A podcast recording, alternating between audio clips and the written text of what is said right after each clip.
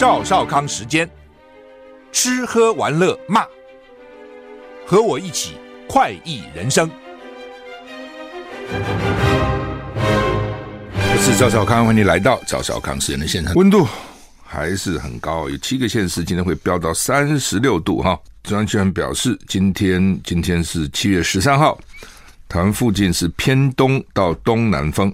东南部地区及恒春半岛会出现不定时的零星短暂阵雨，各地高温普遍在三十二到三十五度，但是其中大台北、云林、台南、高雄、屏东、花莲有局部三十六度高温发生的几率啊。天气风险公司说啊，这个低气压南边有进一步变成热带性低气压，甚至是轻度台风的可能啊。礼拜六午后午后的雷雨可能还不会太多。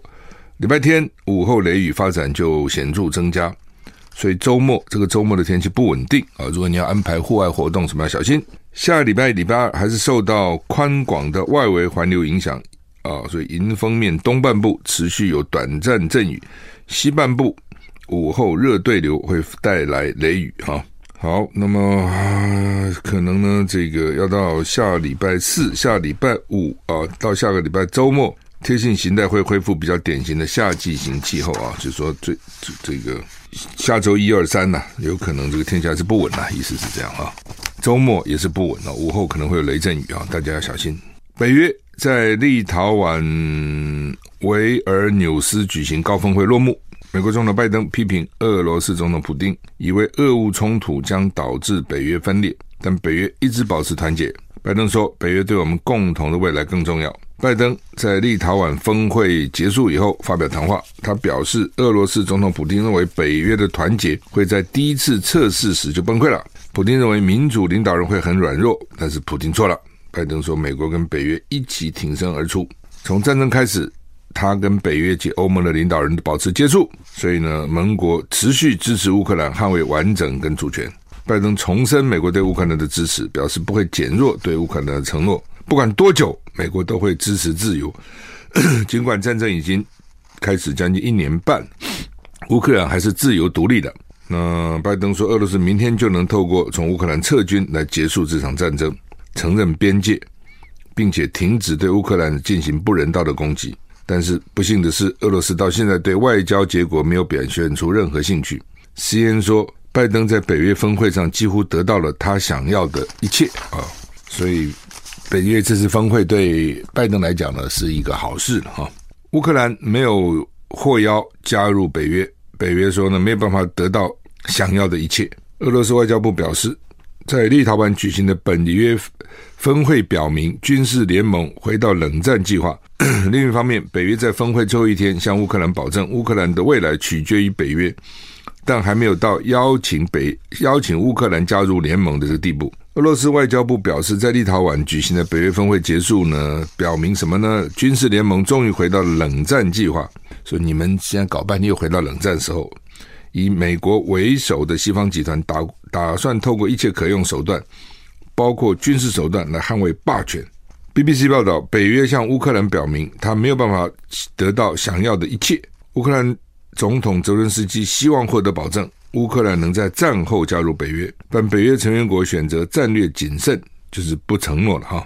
美国总统拜登跟七大工业国集团 G7 领导人在北约峰会上宣布对乌克兰大力支持，但是拜登也坦言，在峰会期间没有邀请乌克兰加入，因为联盟正在进行必要的改革。他也强调，乌克兰还没有准备好加入北约，就是你乌克兰的基本的条件还没有满满足要加入北约的要求了。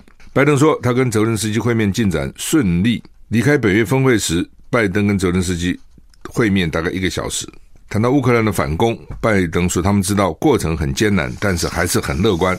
就是说，虽然啊、这个没那么顺利，但是呢，诶，看起来还不错，意思是这样啊。北约欢迎乌克兰加入，但是没有给日期或确切条件，粉碎了乌克兰立即获邀入盟的希望。乌克兰总统泽伦斯基说这是荒谬的。强调乌克兰需要受到尊重，而且值得一个能够加入北约的明确时程表。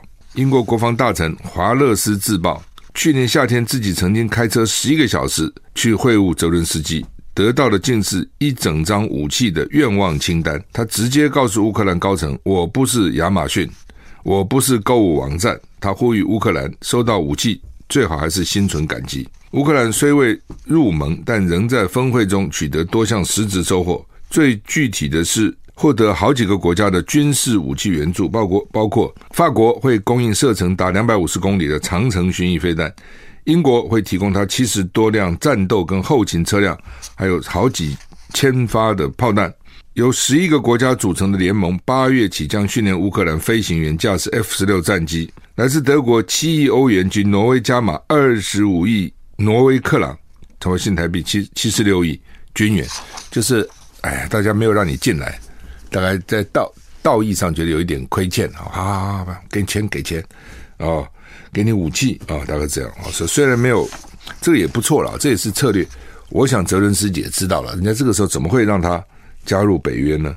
就像拜登讲的，我们这时候不能让乌克兰加入北约。这时候让乌克兰加入北约，等于是我们要跟俄罗斯宣战了哦，等于是你打我们的会员国，就跟那个帮派一样，你对我们的成员动手，我们整个黑道帮派就去找你复仇。所以他不能让他现在加入北约。但是呢，泽伦斯基不知道吗？我认为泽伦斯基也知道，那我都知道他会不知道吗？但是他一定要要求啊。很多时候记得你要要求啊。当你提出这些要求，人家觉得不好意思，就给你一些东西嘛。你不要求的话，你你得到的就少，一定是这样。这是台湾会，台湾是台湾有时候应该学一学了啊！你看看，台湾夹在美中之间哈，有很多时候你可以可以要到一些东西，但是我们没有，我们对美国是言听计从，叫你干嘛就干嘛，那你就没有什么用了，就没有什么要不到什么东西了哈。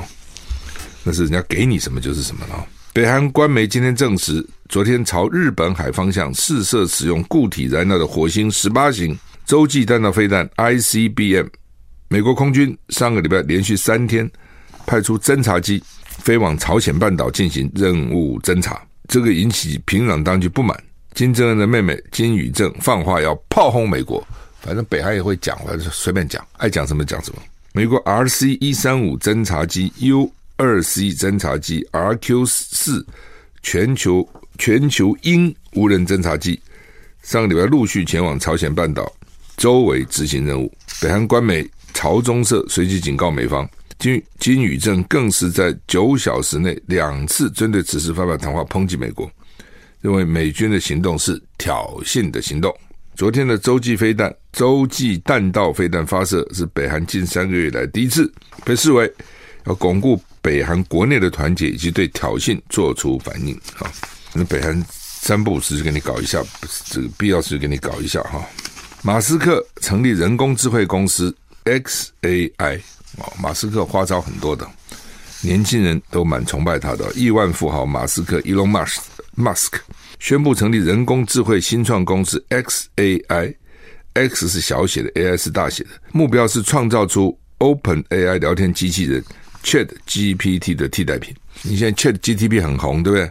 没关系，你 Chat GPT 红，我会搞一个 Open AI 更更功能更大，就这样。现在这比赛，所以将来就会一日千里哈。路透社报道，马斯克推文宣布成立 XAI，旨在了解宇宙的真实本质。XAI 将会由马斯克领导，他目前身兼电动车大厂 Tesla 执行长及 Twitter 的老板。他曾经在多个场合提到，人工智慧发展应该暂停，需要监管。如今他自己去成立人工智慧创新公司，之前唱高调应该管啊，不能够随便发展啊。哦，那现在去成立，那他可以说我叫你们管，你们不管，我自己成立好了啊，反正都有理由了哈。说马斯克成立 XAI 主要要跟聊天机器人较劲哦，就是 Open AI 要跟 Chat GPT 较劲哦。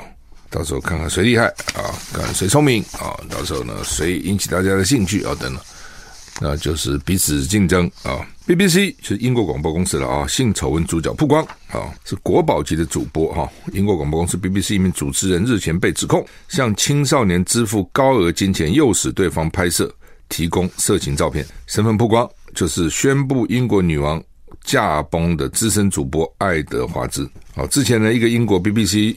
的主持人被指控说向一个未成年人付钱，要跟他要色情照片，就你自己拍你自己啦。这不这什么意思？我不懂啊。反正有些人就很无聊。根据报道，这名主持人是 BBC 当家资深主播爱德华兹。爱德华兹的妻子发表声明表示，他因为严重的心理健康问题正在住院治疗，而且将住院一段时间。爱德华兹是 BBC 收入最高的知名主播之一，近年来主导英国重大新闻的报道，包括英国女王伊丽莎白二世去年九月辞世、皇室的婚礼、选举及二零一二年的伦敦奥运。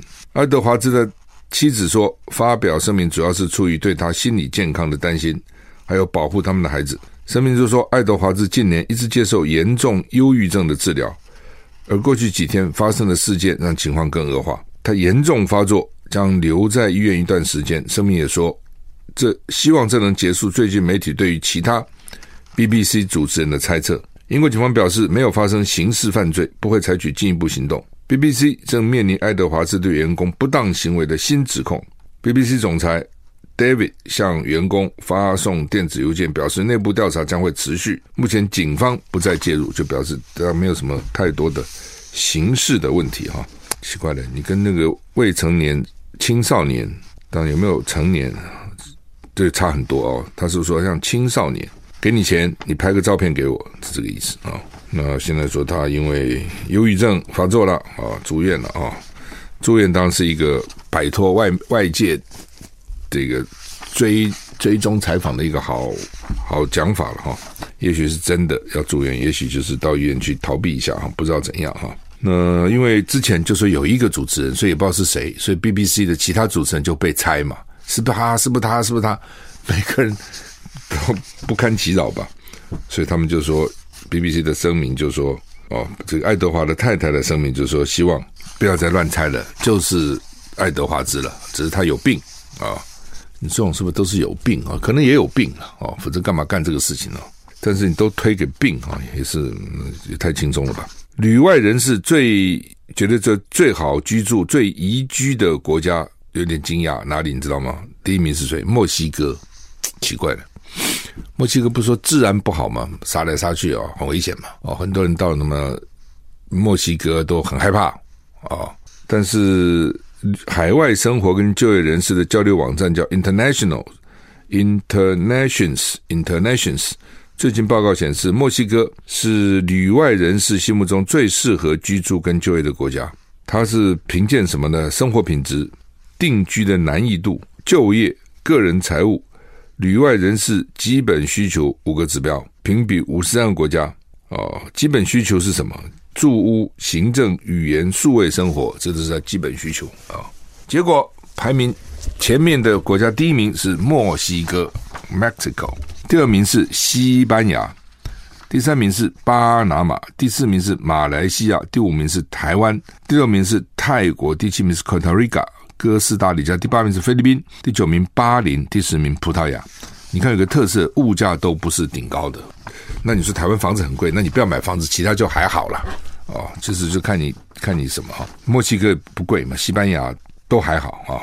那台湾就业的外国人，在台湾就业的外国人对工作满意比其他国家高。他们表示他们在台湾的工作有保障，台湾本身经济强劲，薪资公平，旅外人士移居。垫底的国家啊，就最不旅外就是外国人呐、在这边觉得最不好、最难生活的国家：科威特、挪威、土耳其、南韩、德国。一种就是贵，科威特一定贵，因为产油嘛；挪威一定贵，北欧贵的要死。另外就是呢，宗教啊，你比如土耳其伊斯兰教啊，那这个基督徒就觉得一天国跪拜五次啊等等，他就觉得不适应。南韩为什么变成垫底啊？德国啊，德国。德国的特色就是很冷漠了哦，他他这个人本身蛮冷漠，不像西班牙、意大利那么热情，就完全不同哦。德国日耳曼民族就是很冷酷、冷静哦，那那种拉丁民族就很热情。我曾经德国的同事跟我讲啊，不是我德国同事，他在德国工作，对，是我德国同事，但他不是德国人，他是荷兰人。我记得以前我一个同事是荷兰人，在德国做事，他说我不喜欢德国人。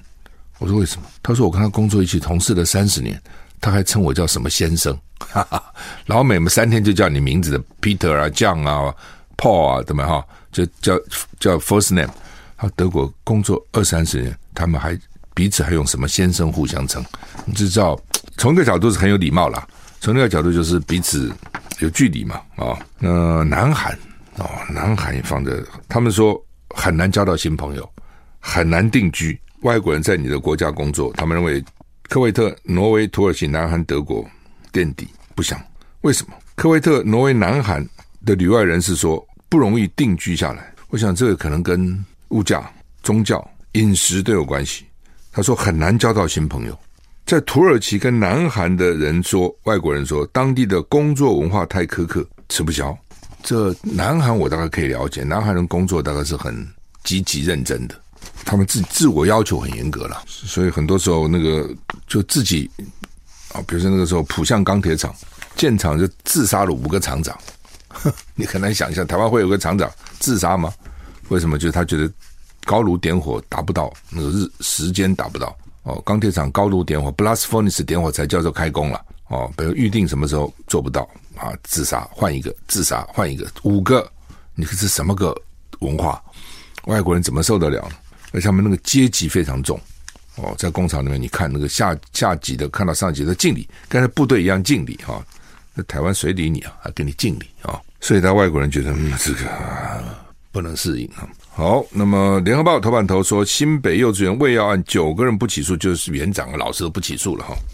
检查没有发现证据，说有什么乱喂药啦，哦，打学生啦什么，没有发生这个事情。就是，哎，所以这个就是哈，你听那个小孩子讲的是很危险的。小孩他他他乱讲一通的，他一方面想象力，一方面他那个形容不是那么精准。那大人就听了小孩以后呢，就更扩大紧张。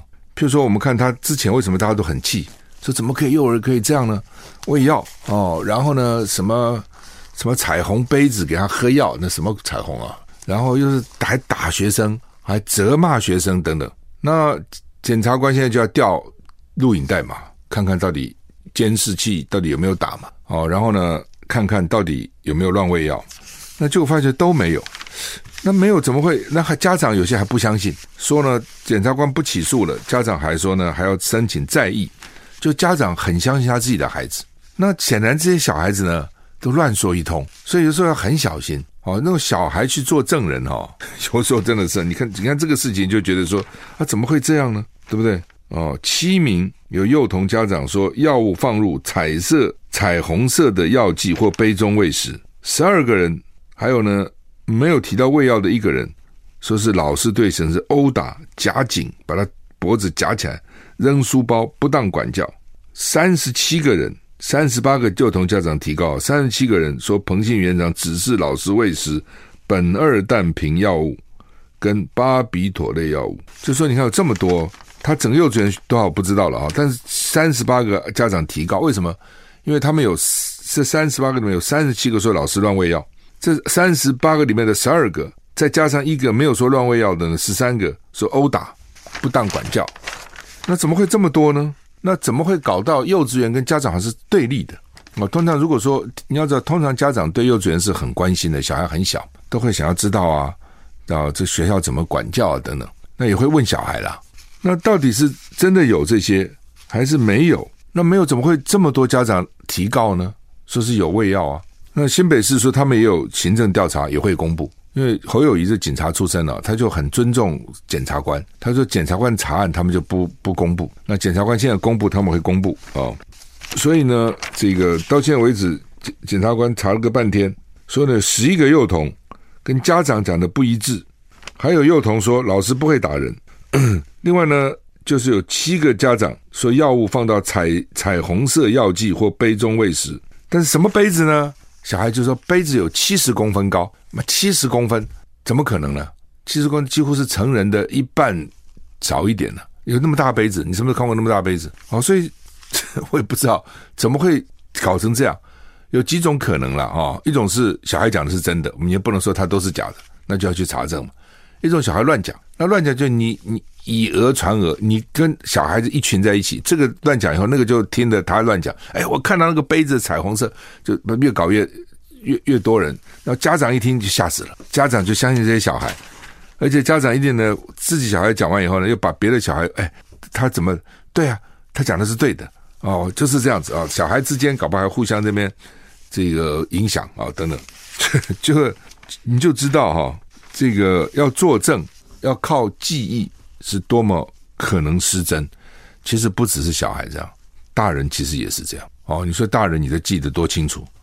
你真的去指控别人的时候，真的都那么清楚吗？你真的所以有些时候被有人被陷害，这是很衰。是的，一定会有这种事情。嗯，好吧，那不管怎样，这个事情已经影响了侯友谊的的民调了。侯友谊当时有几件事，这个是其中之一，搞得这个民调就下跌了哦。主要原因还不是，主要原因说大家觉得你处理了，是看你怎么处理的。你处理这个事情太慢哦，整个市市政府的团队还没有想到，人家民进党会用这个来打你，当然打你哦，全力打你，从中央开始一一路打你，所以他有点反应不及，他预备着一按照一般的程序做，没想到现在是选举的时候了哦，就被打了个措手不及哈、哦，反应太慢。好吧，这个新北这个儿童现在终终于看起来落幕了啊、哦，大概到。开始发展的时候，大家都搞不清楚怎么回事，也都相信媒体的报道哦，所以大家都乱骂一通，包括侯友宜都下来骂，还把人家那个幼稚园给他执照给他停了。现在呢，说要恢复人家的执照，还要辅导他，也够衰了这幼稚园。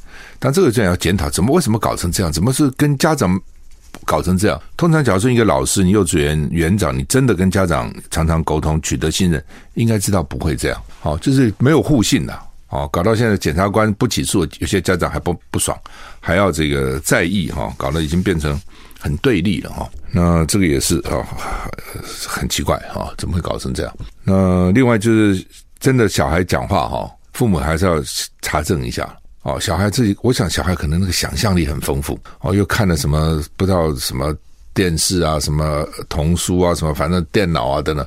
然后呢，彼此之间，你你讲来讲讲来讲去哈，他们就搞出一套他们的这个结论跟观察，然后就跑去跟他们家长讲，家长呢问了以后呢，听了吓一跳，然后就问其他小孩，也都一样讲同样的话，就你看三三十八个家长提告，三十七个都是有乱喂药啊，所以呢，那当然家长就会说，我小孩最近情绪不好，以前没有这样，喜欢乱发脾气，睡觉不稳啊，喜欢这样，那那每个人都会这样，他有的时候就会这样子啊。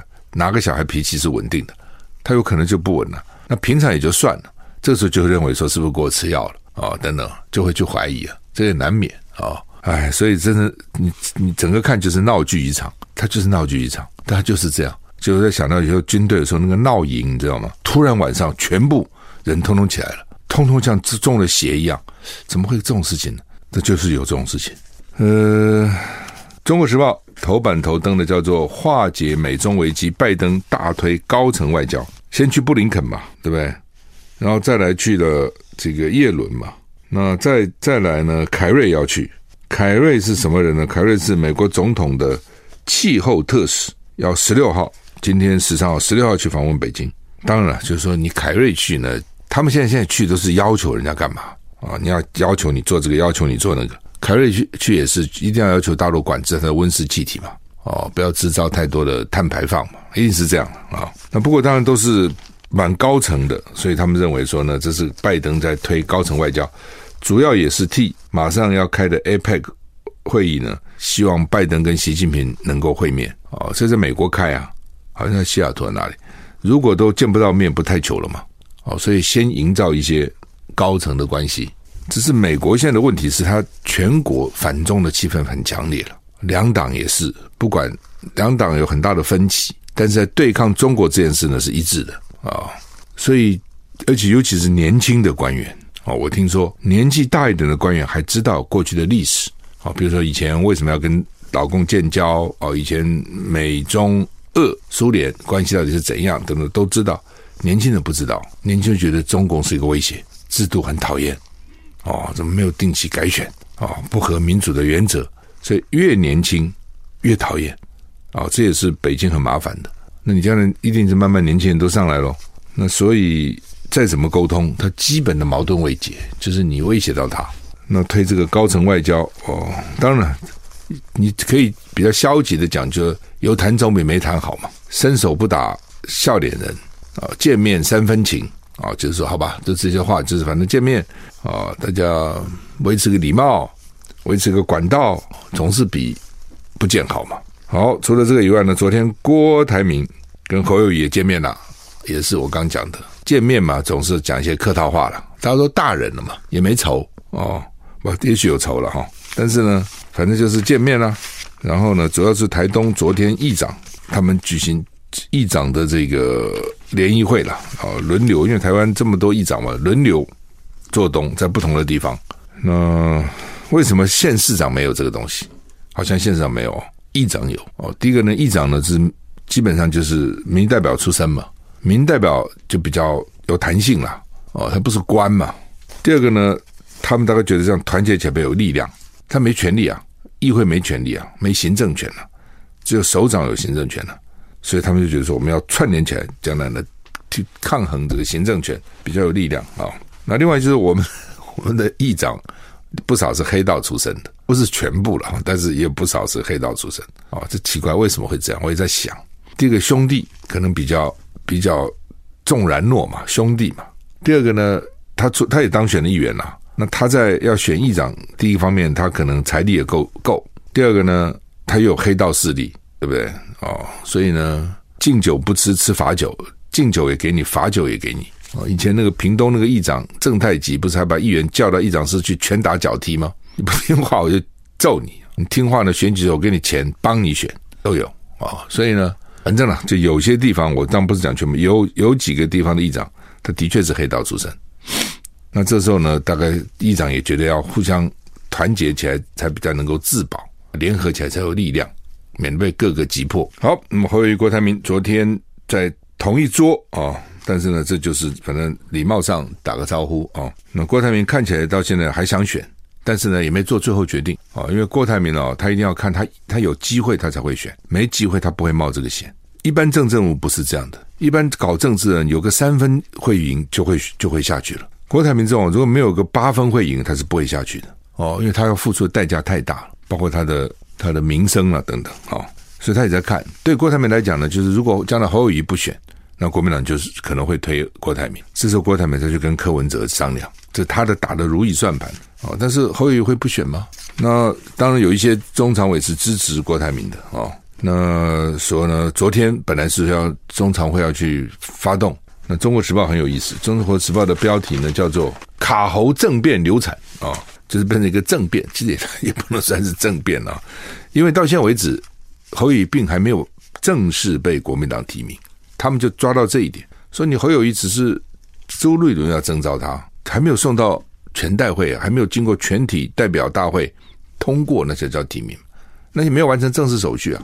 洪秀柱那时候是已经全代会通过又换了换住，现在呢他说还没也没有什么换呢、根本还没通过啊。哦，这是这一派人的讲法了哈，挺国派了。那上次上次就说上个礼拜三要发动，结果二十分钟中常会就结束了。这礼拜一说要在那个什么饭店天成饭店吃饭，结果也结束了。要说昨天要弄哦，弄了个半天，只去了一个中常委，其他根本去都没去。我觉得有点被看破手脚，我认为了哦，就是这些人哦讲很会讲，真的要冲出来哈，看起来胆子不够。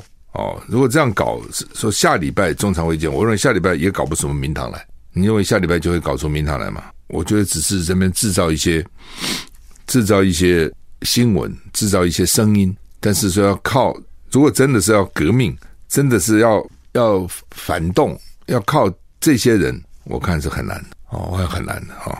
搞几次没搞成嘛？那你说他下次又搞成，我不相信。你说他七月二十三号的全代会就能够搞成？我也不相信，而且他们这时候都还没有搞以前，外面都知道了。你外面知道你搞什么鬼啊？那当然党中央就会化解嘛，会一个一个打电话，一个说：“哎呀，去去沟通啊，等等，你不要不要坚持了。”那他们他一讲说：“哎呀，我们不好意思啊，人家叫我们签，我们就签了。哦，也没有一定要怎样的，反正就知道一定是这样。最后呢，就搞不成。以前人家讲说秀才造反三年不成，其实就是这个意思。为什么叫秀才造反三年不成了？他第一没有武力。秀才嘛，手无缚鸡之力，百无一用是书生。第二个呢，胆子小，也不敢孤注一掷。有很多时候你孤注一掷下去，搞不好就赢了，但你不敢啊。所以呢，你看我，我看你，都是你去吧，你去吧。所以昨天不就一个中常委去，怎么这么我这这我一个人来呢？那其他人跑哪里去了呢？不觉得很好笑吗？好，那么以前呢，大考大学先有学测，再来有这个职考了，他现在名字改了。现在叫做分科测验，指定考试要分科测验啊。呃，说，哎，反正就是说，每年都你都会可以看到说啊，今年什么特别简单，哦，今年什么特别难？哦，是今年就是说数学甲跟化学很难，顶包会降一级。哦，真的哦，就是这些出题的老师哈、哦，出题就像打摆子一样，一年难，然后大家骂，然后呢，第二年就简单，大家又骂，第三年又难，大家又骂，第四年又简单，就是打摆子。为什么搞成这样？就是出个题都不会出，所以要学美国那个 ETS，美国考试都是他们出的、啊，对不对？他有一个专门机构啊，SAT 也好啦，这个什么 GRE 啊，什么托福啊，什么都是有专门机构，人家都有题库。题库的意思就是说，不管我从哪题库怎么挑题目出来，鉴别度都差不多的。我们就是不一样哦。然后那个大考中心每年都会出一些纰漏，每年都会说啊，今年这个特别难啊，明年那个特别简单，就变成这样哦。然后呢，每次那个题目。形式又不同，说今年数甲的计算量是历年来最大的哦，就是你每次你要那个学生就很难准备，你知道吗？就说 我要到底怎么准备啊？就整死学生啊！然后这点我也不懂，说今年的生物题考题呢，鉴别度四平八稳，比去年容易哦，听起来好像还好嘛。但要考要体力好，脑筋好，实力好，脑筋好我懂了。实力好我也懂了，体力也要好。我又不是考体育系，我考生物。什么单位需要生物呢？可能念医啦，或者念农啊。哦，这需要会考要考生物了哈。怎么需要体力好？那到底是怎样呢？是一面考试一面叫他做深蹲呢，还是怎样？还是说那个题目出的非常多、非常多、非常多哦，然后让你这个体力负担不了哦，等等哈。我就看，我就要体力要好。我真的觉得很奇怪哦。去年物理是史上最难的，那今年说呢，手写题挑战大，然后今年变成数甲化学难啊，所以就每年都有一个难题啊。哎，这就是都是人。我们常常讲说，你如果你是真的是有题库，他们现在题库题目也不多，我觉得题目根本不多哦，所以能够出题的人也很少哦。出了题，你还要去衡量他这个题目是难啊是易啊等等，比例要怎么样啊？哎，反正这任何事情，我们就学人家，但呢，到台湾学就橘二怀为止，就学个皮毛，就变成这样。第一季的房价所得比说是史上次高，哦，要四十一点一，他们说要三十，呃，就是说叫负担能力指标四十一点一，房价所得比是九点七二倍。什么叫九点七二倍呢？就是你一年每年不吃不喝，你要九点七二年才能买一个房子，平均呢、那看你买什么房了。哦，这不房子不同还可能不同。我们时间到，谢谢你的收听，再见。